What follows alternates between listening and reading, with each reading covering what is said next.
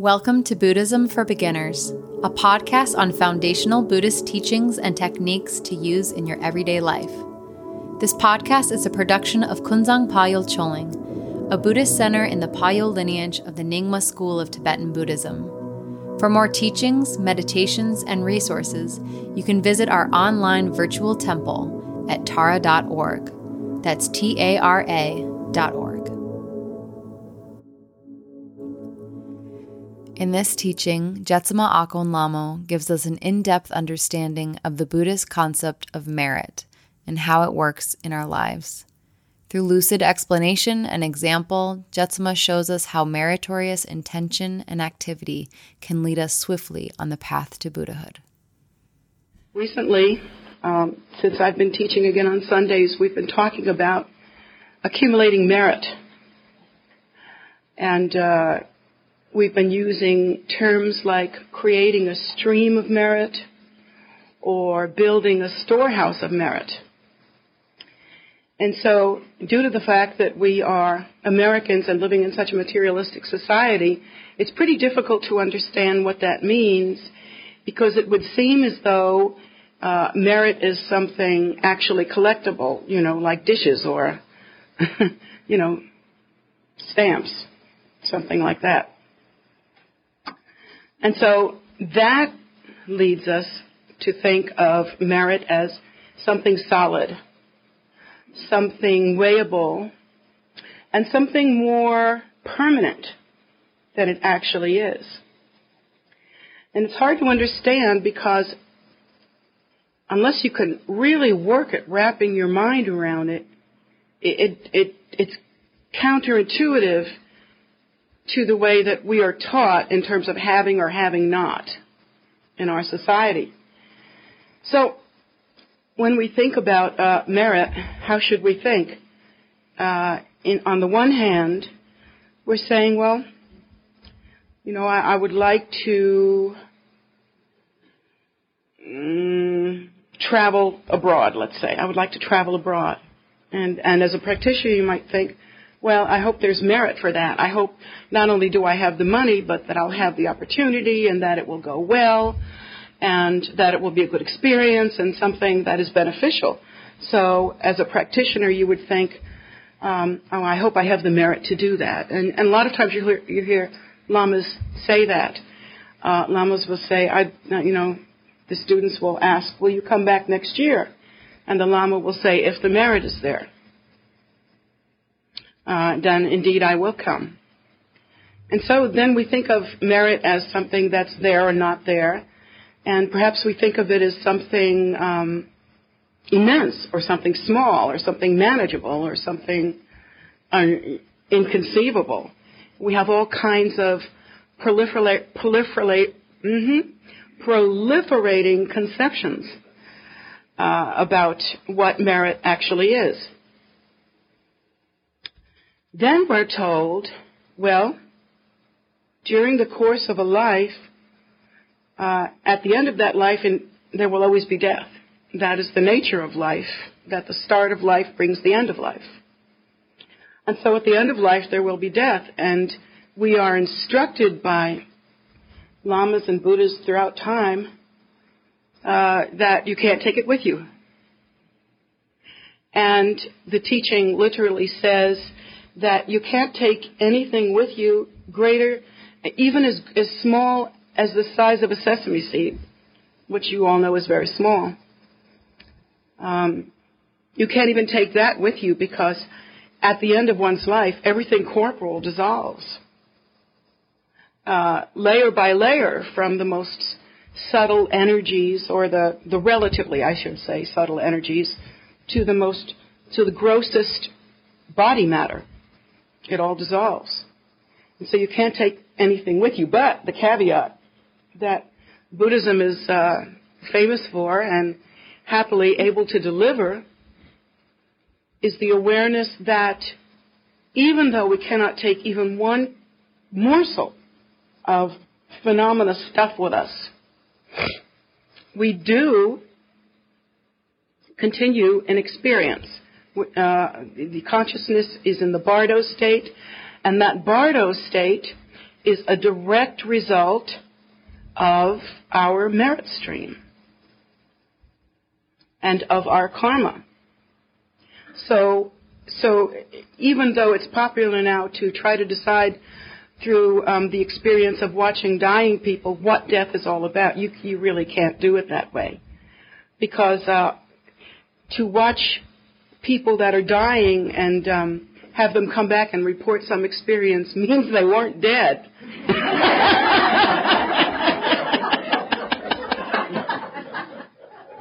And even if they died on the operating table in the way that we medically understand death, something didn't stop.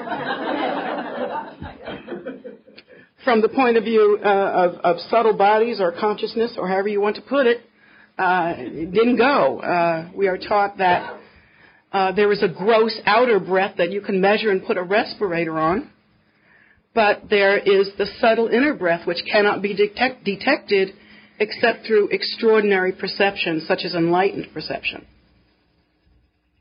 So obviously that subtle inner breath did not cease, or you wouldn't be able to come back and talk about anything.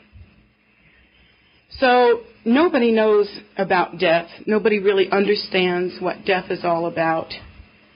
And we don't understand, therefore, that in some ways death is like life, or the bardo experience after this bardo of life is simply another experience, and like this life, it's based on habitual tendencies and our karmic predispositions, and mostly our merit, the stream of merit. That word again, or the storehouse of merit. So two people can die and have both lived in the suburbs and had red cars and, had a family and kids and maybe a pool, They can die at about the same time, and you would think, well, gee, they're, two kind of average Joes, suburban types, or Janes, and you would think that death would be similar for them. Maybe different for a king, or maybe different for a queen, but that is not the case at all. Just because externally some of the signs of our lives look similar, no one knows what the internal causes and effects are. Nobody knows what karma ripens. Nobody knows what the thought and perception has come to at a certain point in one's life, and what view is being created or what perception is occurring. And so therefore nobody knows what the superficial stream of merit is like at the time of those two deaths. One could be thinking, I regret this and I regret that, and the other one could be thinking, time to let it go. Maybe a little grain of renunciation at the end, and then, of course, you don't know what the past lives of these people are. This one might have been a king in the past and used up all of his merit and just had enough left for that red car and didn't accumulate any during that life. So at the end of that life, bada boom. It is not good. It's bada boom bardo.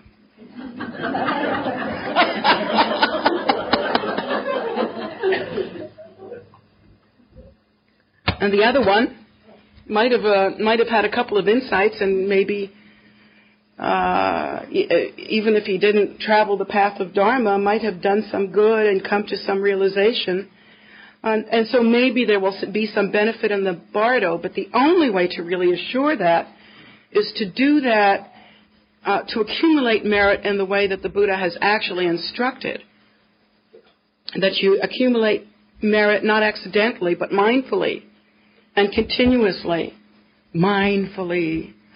and you do it in such a way that you are aware of what's happening, so that afterwards you dedicate that merit to the liberation and salvation of all sentient beings. In other words, your motivation is good. And that red car, maybe you took people food with it, or benefited some people in some way using your wealth or whatever. So those two people obviously will have a completely different experience at the time of death, and that is because of their storehouse or stream of merit. And now let's say that a third person with a red car practiced Dharma. Some people that practice Dharma can still have red cars.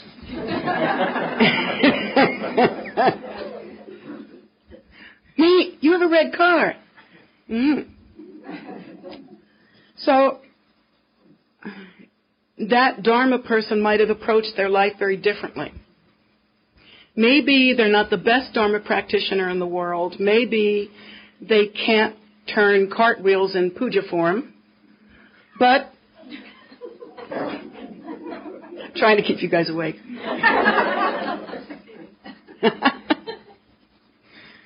But maybe the person practiced some Dharma and there was some awareness there, and they said, well, you know, at least on liturgically significant days I will practice some Dharma, and I will keep in mind what my teacher has told me. I may not really wrestle it down, but I'll keep it in mind, and I'll try to work with it. Maybe he's not, in other words, an excellent Dharma practitioner. But still another bardo experience is coming there, because there is some blessing that is taken forward. Intention and merit are like married. And mindfulness, that's a family. So maybe at that death there will be a quicker rebirth, a more auspicious rebirth, perhaps a less traumatic or frightening experience in the bardo. Maybe even sometimes there is a pleasant experience. It can happen. Not often, but it can happen. So you have to think like a practitioner in terms of merit and think ahead. In other words, you want to plan for the long term. When we think that we're doing something clever, like buying a new red car or going abroad, we don't understand that merit's involved in that at all, for the most part. Even if we say to ourselves, gee, I hope I have the merit to do that, it's just an expression. We don't really think that way. We don't really think, for instance, when I buy that red car, how does that affect my merit? And when I buy that red car, shouldn't I think ahead and do something with that red car that brings a blessing to someone? Like maybe when I buy a red car, I say, you know, whatever money I can bargain the dealer down on, I'll give it to the Dharma. We don't think like that, but you should think like that. Because in that way, you're smart. And you're smart in a wisdom sense because you're looking long term. We've always been taught, buy red car, ride red car, end of story. But the idea being that everything that one does in one's life, there should be respect for the stream of merit, and there should be some thought to continue one's storehouse or stream of merit. Let's say that we find that we're getting sick. There's something going around. Actually, there is something going around, and we find that we're getting sick. The thought would be, I just want to stay in bed. I don't want to get up and do my practice. I don't want to do it. I don't want to sit up. How can I do it in bed? Actually, you can. The Buddhas don't care. As long as you don't point your feet at the altar, they're down with that. But the thought is, you know, I really feel like my body needs this rest. So I'm going to really sink into my wonderfully comfortable bed and not get up. Well, how many times do you think you might turn away from Dharma and sink into your wonderful bed and have it not make some effect? See? Right then you might get a nap. And right then when you wake up after that nap, you might say, oh, that was a good idea because I feel a little bit better now. But in the long term, what's really happening there? A non-choice is still a choice. A choice to allow your practice to slide while you rest your body is understandable. And your friends who are not Dharma practitioners or your relatives might say, rest. And your doctor will say, rest. But if you get up and do your practice anyway, there's some understanding, some wisdom involved in that. And what you're saying to yourself is, you know, I'm in here for the long term. I mean, I'm, you know, hopefully not going to die in the middle of sickness, you know, so I'll probably recover from it. Even if I did, that would be a better reason to practice, not a worse reason. But, you know, sicknesses come and go. Things come and go. Who taught you that only when you feel good and you really feel like practicing, that that's the time that you should practice? Actually, that's not even that great. Anyone could do that. I mean, everybody most people at least, feel like sitting down in front of a beautiful altar or meditating or, you know, doing something that looks sacred once in a while. Once in a while, we all sit on a rock and do something. So even the most ordinary thinker can do that, have a beautiful moment in front of an altar or up on a hill somewhere. But the commitment that it takes to get up out of bed, prop yourself up, yeah, you can have as many pillows as you want, and cough through your practice. There is virtue in that. There is value in that. And that's when you're really making an offering.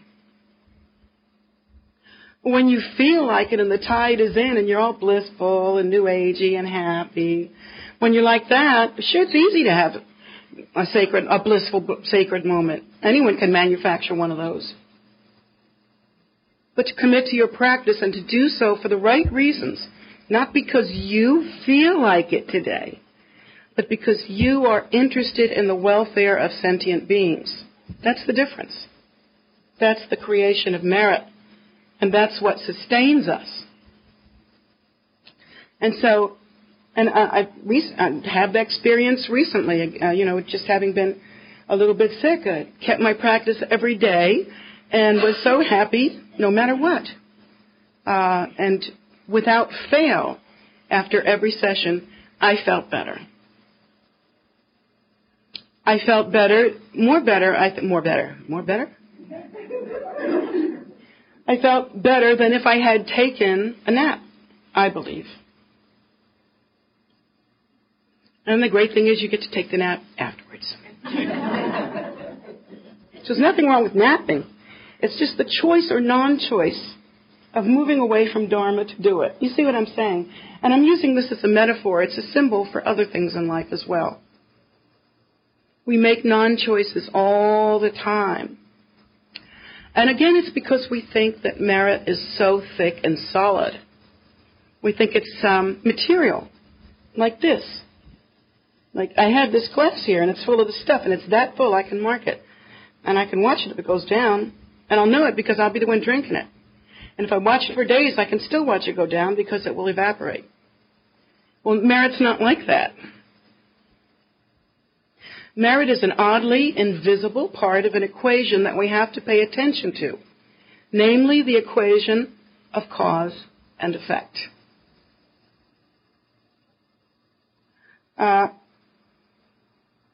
Not only are we not taught to deal reasonably and logically and thoughtfully with merit, but really, in a materialistic society, we are barely trained to think in full equations. Like, we are taught, grab something and have it, pretty much. There's no what led to that, what does it lead to, there's none of that. We're not taught to think in full equations. And so we run around our lives a little bit ill-equipped and addled, you know, because we don't think things through. And it's not that we wouldn't want to if we'd been trained that way. It just simply isn't our habitual tendency. And so we do things that are the definition of neuroses and insanity. I mean, nuts. We'll do the same thing again and again and again It always produces the same neurotic, stupid result, and we don't see it. Because we're not taught to think in full equations. And so we bring ourselves suffering.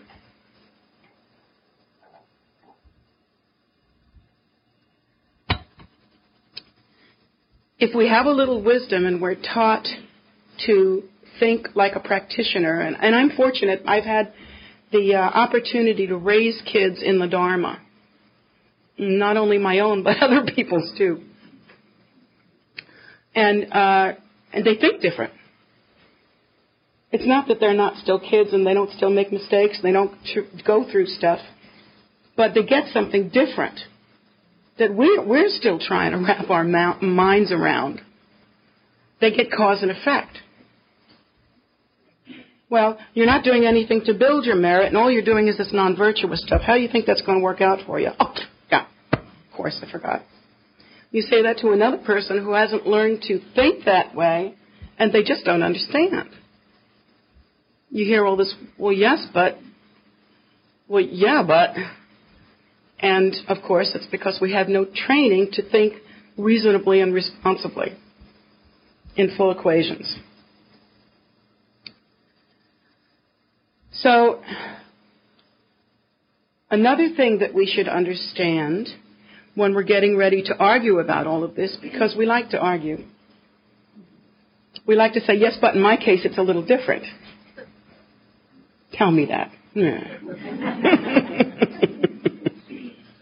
No, it's not.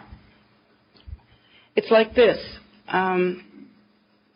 There are different layers of merit and non-virtue. And when I say stream, in the sense of stream of consciousness and stream of merit, and or even stream of non-virtue, it's because some kinds of merit, value, merit's the only word I can think of, virtue or merit, are thin and gossamer.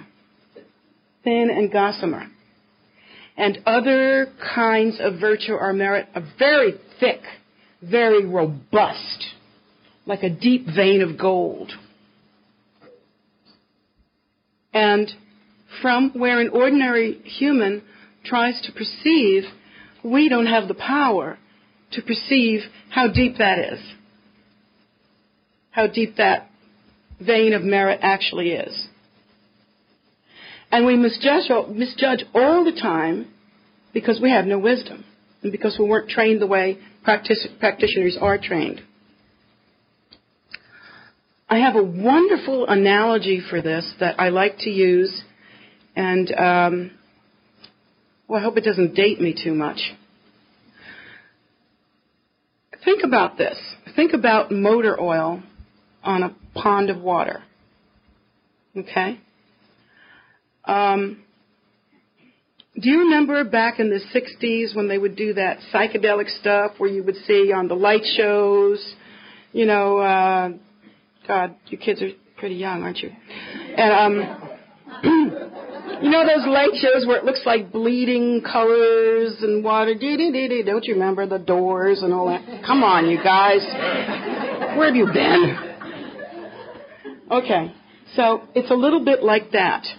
Except we're talking about sort of like, think of how oil looks on water. It has like a rainbow, almost translucency. And if you're talking about a small pool of water and the oil's not too thick, you can blow on the oil. And what happens? It spreads out. And depending on what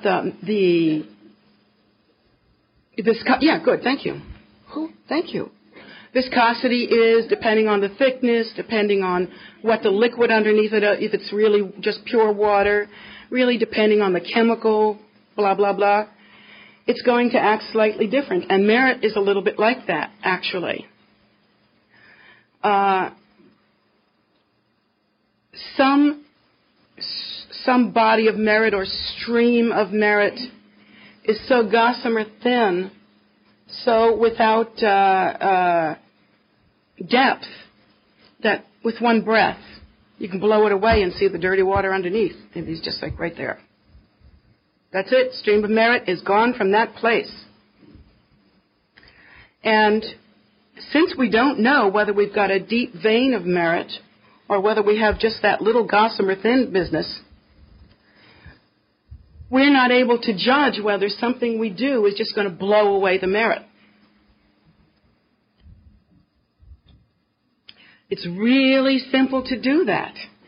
Even a non-choice can blow away the merit. And what happens to that merit? Do you notice how, if you can see those psychedelic rainbow colors, they tend to look different and bleed into each other and go into little streams and rivulets? You know what I'm talking about? Any of you ever watched Oil on Water? Give me a nod. All right.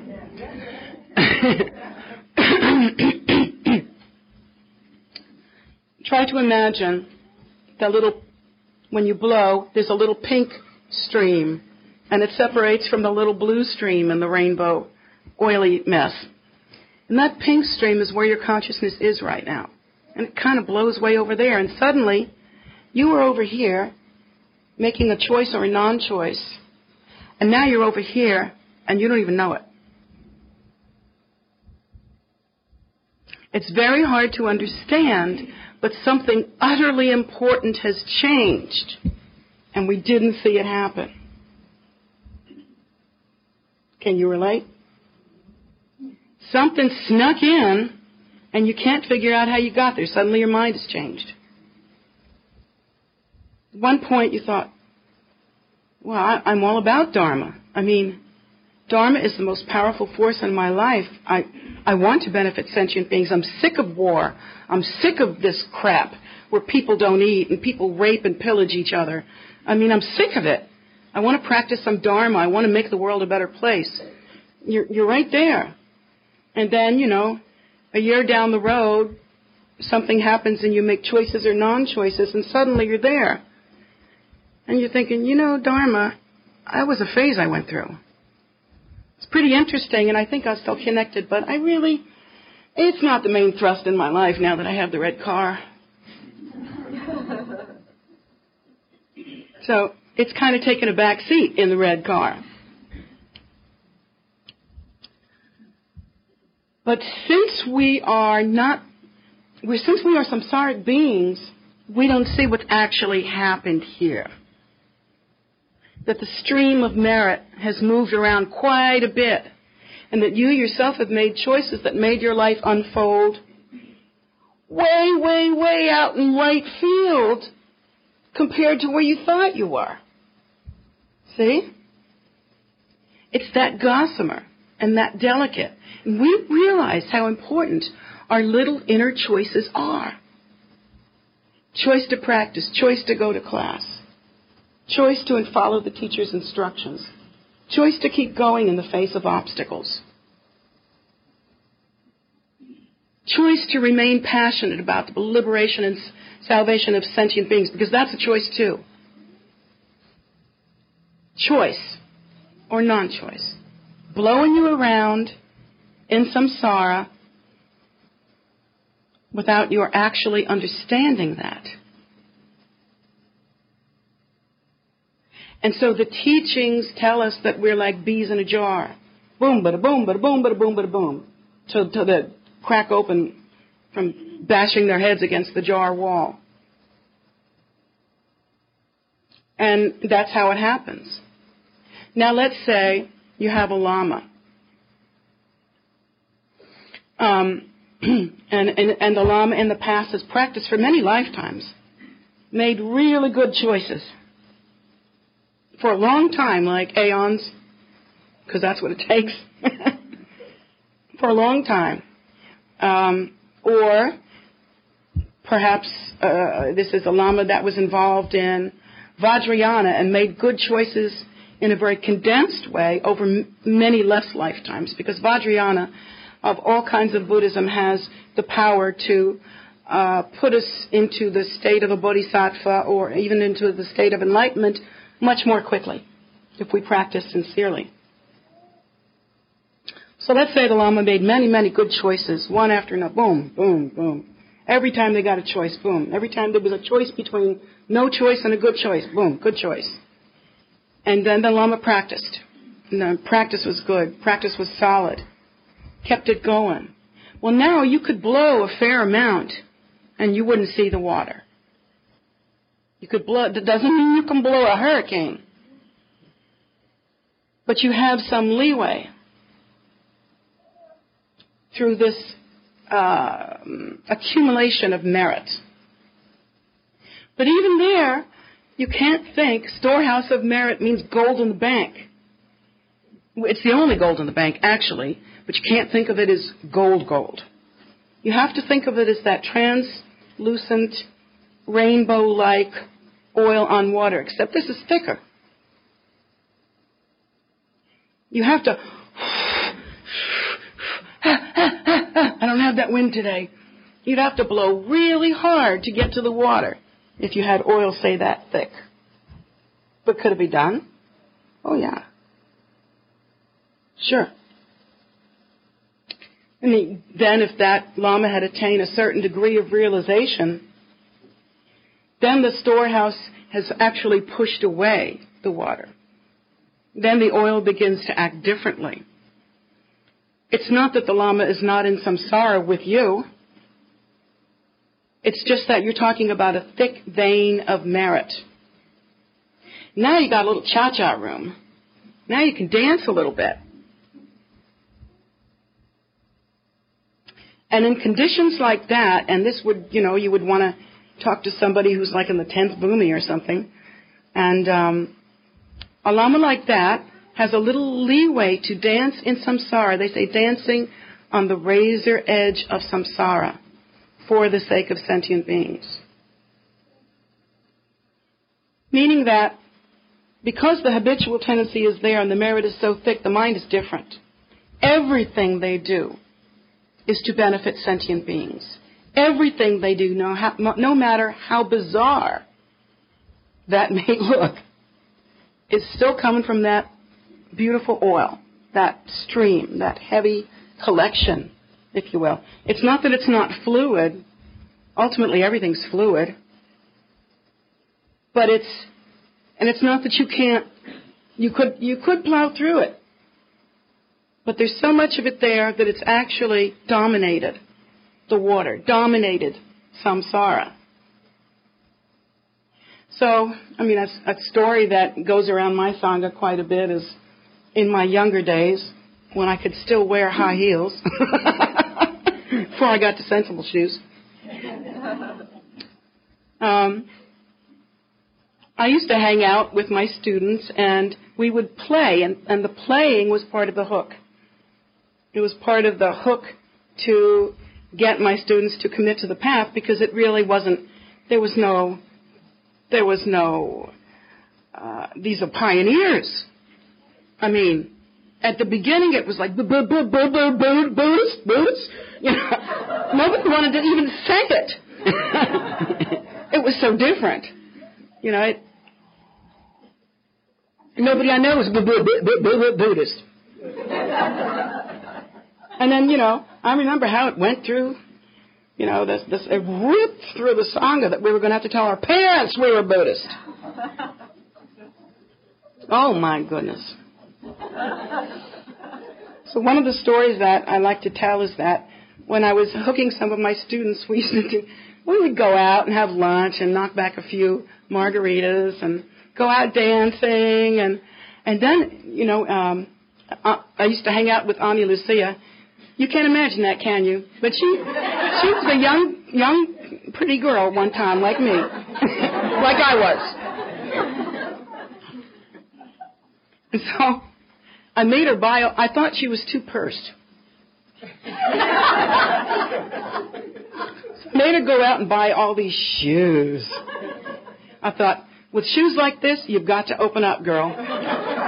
We had red boots with stiletto heels, and we had, I mean, these were works of art. Nobody could wear them. But it was supposed to change one's mind. And so it did. And so she opened up, and pretty soon that little purse became a smile. And after a while, she became a Buddhist.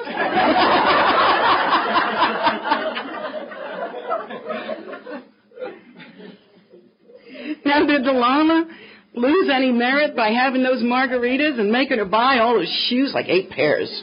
It was insane. I think she actually gave something back to me. You can make planters out of shoes like that. So, what was that all about? I mean, if an ordinary person just blew half their paycheck on 8 pairs of shoes and did it, you know, while and stopped for lunch and margaritas, then that might be a waste of a perfectly good day to practice Dharma. But in that case, people were being hooked onto the path. And so in that case, the Lama's storehouse was so deep it could be relied on to dance on the edge of samsara, enough to hook that lady who is now a nun, and who better be listening.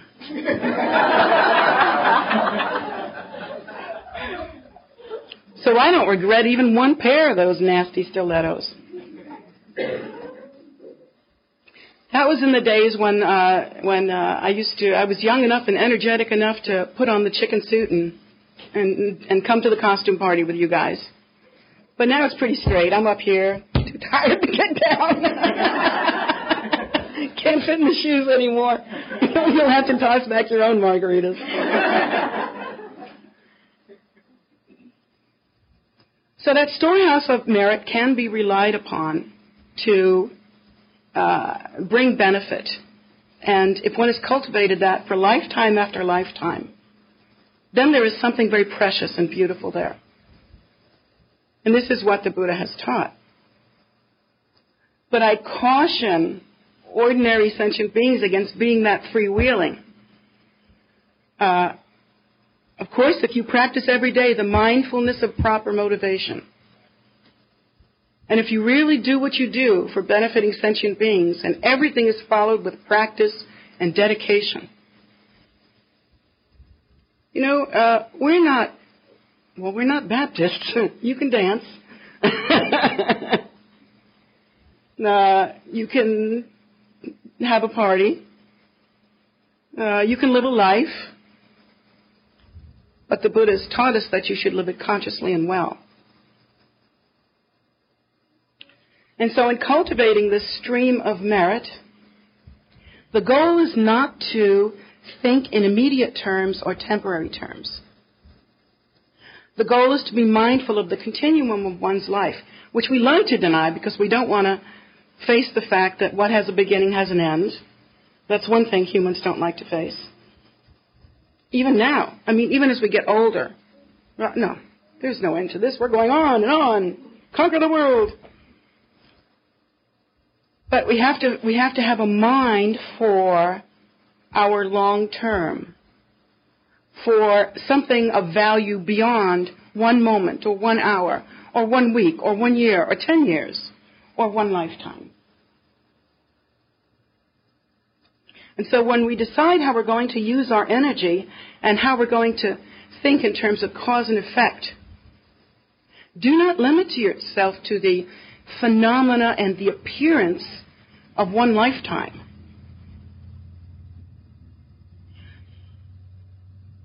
In fact, in Buddhism, a lot of what we do is in preparation for future lifetimes. Now, in a materialistic society, we get a bit of a bum rap, don't we? We get to think, well, live now, plan now, enjoy now. Why should you don't know what's happening in your next life, or if there is a next life, so why worry about it? Be free. In samsara, good luck.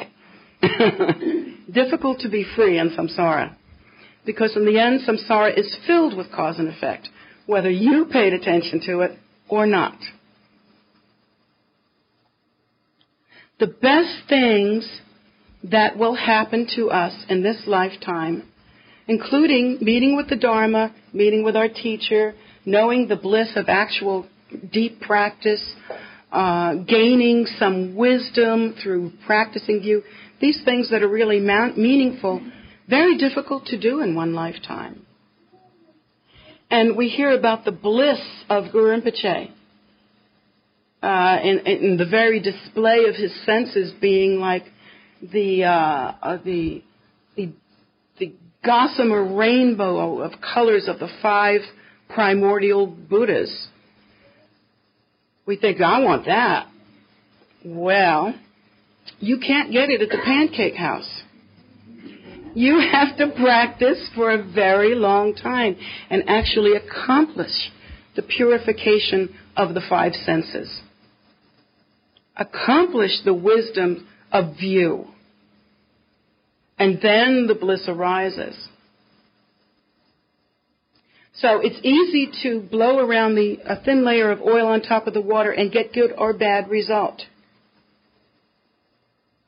And the nature of our minds, our primordial fundamental nature, is a dynamic, appearing, dissolving, primordially empty, and then ultimately expressed and full. Dynamic reality. So blow or not blow, that water's moving around. That oil's moving around. And then when you blow it, you tip the scales and you don't know. You could nail yourself to the wall in one night. Cause yourself some real harm in 3 days. On the other hand, it's difficult to create that thick storehouse of merit in one lifetime.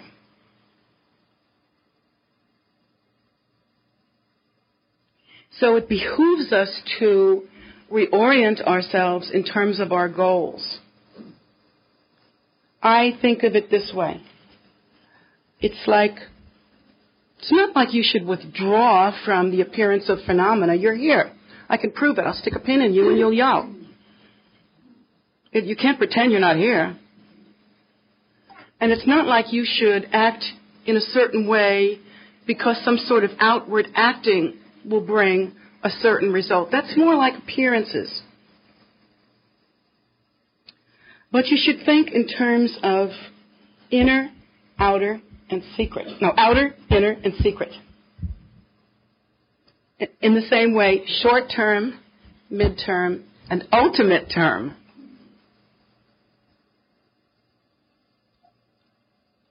Because here in phenomena, it's very difficult to do something on an outward, inner, and secret level. But you can start. And you can start by reasoning things through almost in a multidimensional way. That's going to make you put on your thinking cap there, you know, to think that through. See, isolate an action. What's it look like on the outside? Okay, not illegal. What's it look like on the inside? What's it really look like? Not good. Conversely, look at something on the outside. What's it look like? Well, I offered a flower to an altar. It doesn't look like much. I didn't break an arm doing it. And you look on the inner. Well, inwardly, I tried to make that offering sincere. I didn't just put a flower on it and look to see who's watching, you know, on the altar. I try to be sincere. Ultimately, they say on an ultimate level, that single act can produce a taste of samadhi. But not if you're doing it on the outside, like watch me put a flower on the altar, you know? Or, did you see that? Did you catch the picture? You know, but to do it outwardly, like respectfully, inwardly, deeply, thoughtfully, mindfully.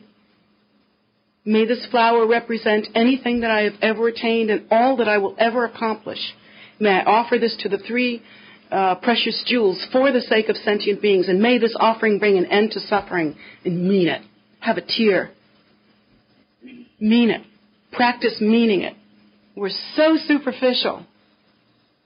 Practice meaning it. And then ultimately, maybe not in this life, maybe in this life, maybe in the bardo, maybe in the next life, there will be that moment. That rich vein will come to join that stream that is your mind. You know, we feel so stuck in our trouble and so stuck in our lives and mostly stuck in our minds and habitual tendencies. And we think that there's no way out, but the Buddha has taught us that there is indeed a way out. That to practice the accumulation of virtue and to dispel obstacles by continually doing that in a mindful way, in a meaningful way, one can actually change the mind or the habit that you thought you were stuck in. And it doesn't work if you do it unskillfully. Like, say you're an alcoholic or a recovering alcoholic. Say you've had run-ins with the law. Say all kinds of stuff that's happened in your lifetime, and you think, I'm basically screwed. I have got to watch my mouth. Basically screwed. Here in life, very difficult to change. I have a record. I have this. I have that. All this stuff going on. And you feel like you're in concrete. You feel like there's nowhere to go from here. And I'm saying, this is the very essence of the Buddha's teaching. The Buddha said there is an end to suffering. And he gave us the method. In a nutshell, it's overcoming obstacles and non-virtues with the continual practice of merit, of accumulating merit, through giving rise to the great bodhicitta, compassion, caring, through practicing one's life in such a way that you actually contribute rather than take away from the storehouse of goodness in the world.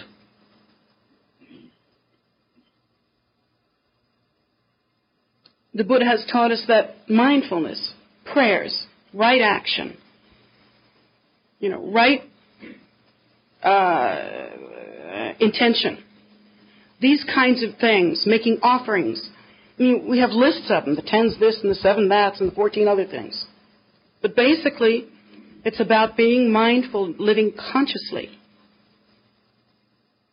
Haven't we seen in this country, aren't we seeing in this country, the result of living unconsciously now? This is it, kid. We are reaping the benefits of living unconsciously now. Living with a swagger and living with a my way or the highway attitude and acting like, something, something. Now we're seeing it.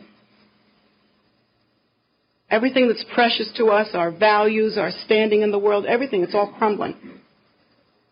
So collectively, we are experiencing that. How do we turn the tide? We don't play. While someone else is swaggering, you don't. You take meaning into your life. While someone else is saying, I'd like to have a war over here and a war over there and a war over there, you don't play. Make your life a haven of virtue. You don't want a war? Don't have one in your mind. Start now. Start today. You count. One person can change a little group. A little group can change a big group. And a big group can change the world. And if I didn't believe that with my whole heart, it wouldn't be worth my time to be here, because I plan on changing the world.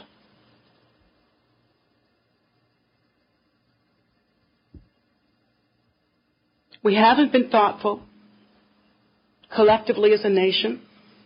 We haven't been kind. We haven't taken care of the poor the way we should. We can't even take care of our own the way we should. And why is that? Because our priorities are so messed up. They're so materialistic, so stupid, that all we know how to do now is fight and argue.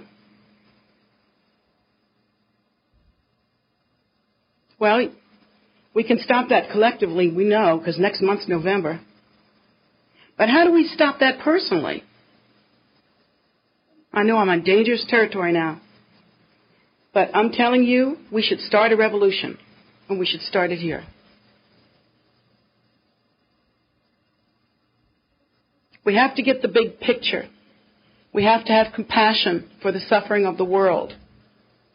We can't make it all about us anymore. We can't live in our tiny little neurotic reality while everything's going to hell all around us.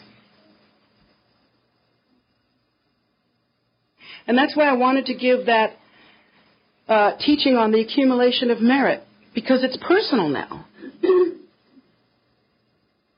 It's time to understand that our practice matters.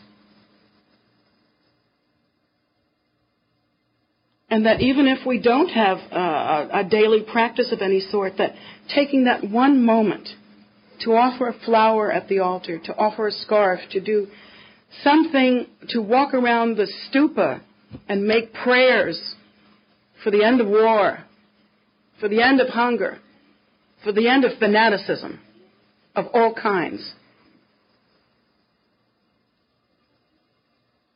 Do that every day. Start that, because you can. I built this so you can.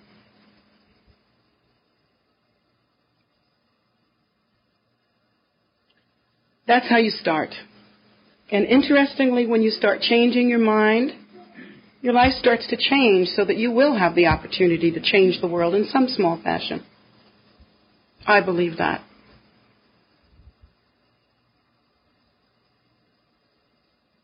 The intention of a good heart is supported by the universe. Is supported. And what is the basis of that statement? That's kind of a New Age statement, isn't it? What is the basis of that statement? Merit. The accumulation of merit can change the world.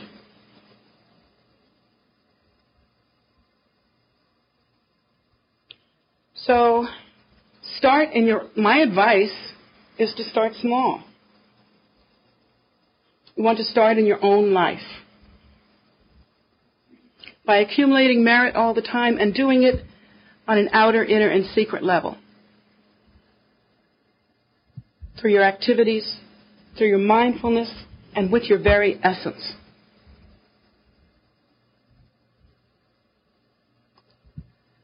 To do things on just a superficial level without a full realization of producing merit and true cause and effect that goes beyond this lifetime and beyond appearances to look deeper into life and to use that depth in one's practice. This is the instruction that I'm giving.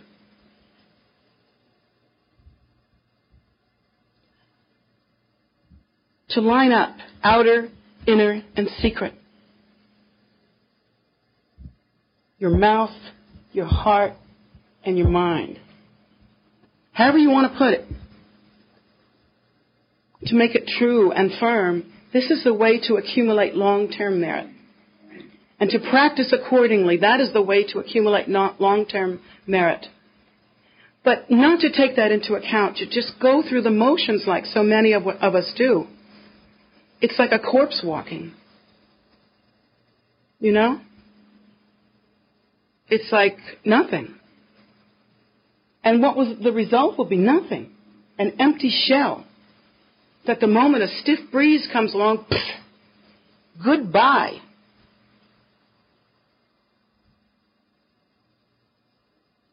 I know we've seen a little bit of that here. I have to admit, when I first got here, things weren't all that great, so I did a little smacking people around. In fact, I've done a lot of smacking around. Could be why my shoulder's hurting.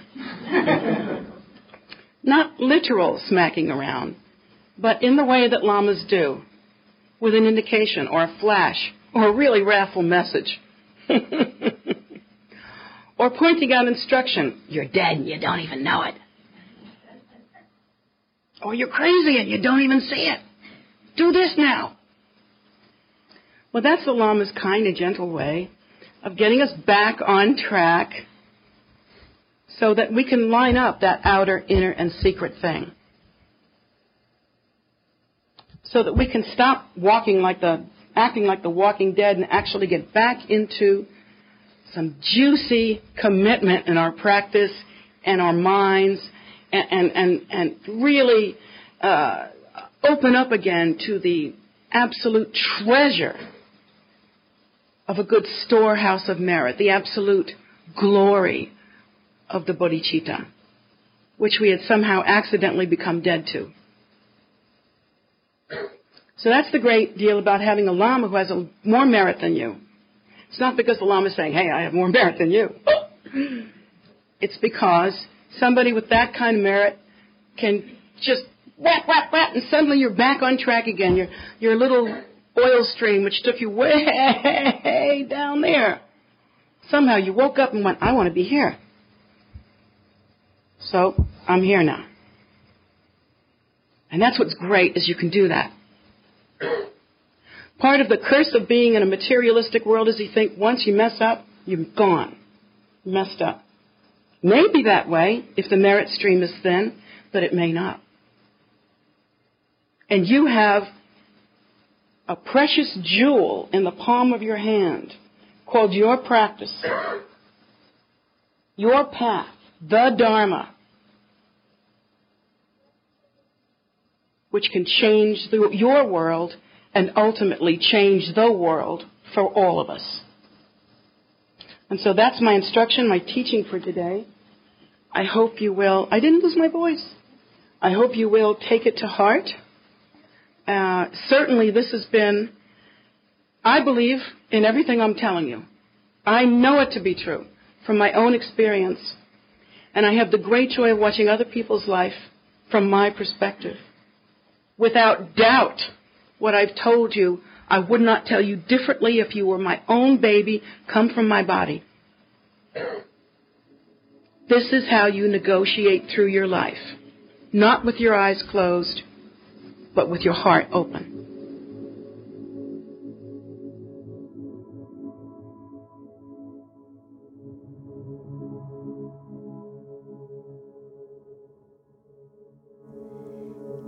This podcast has been a production of Kunzang Payul Choling.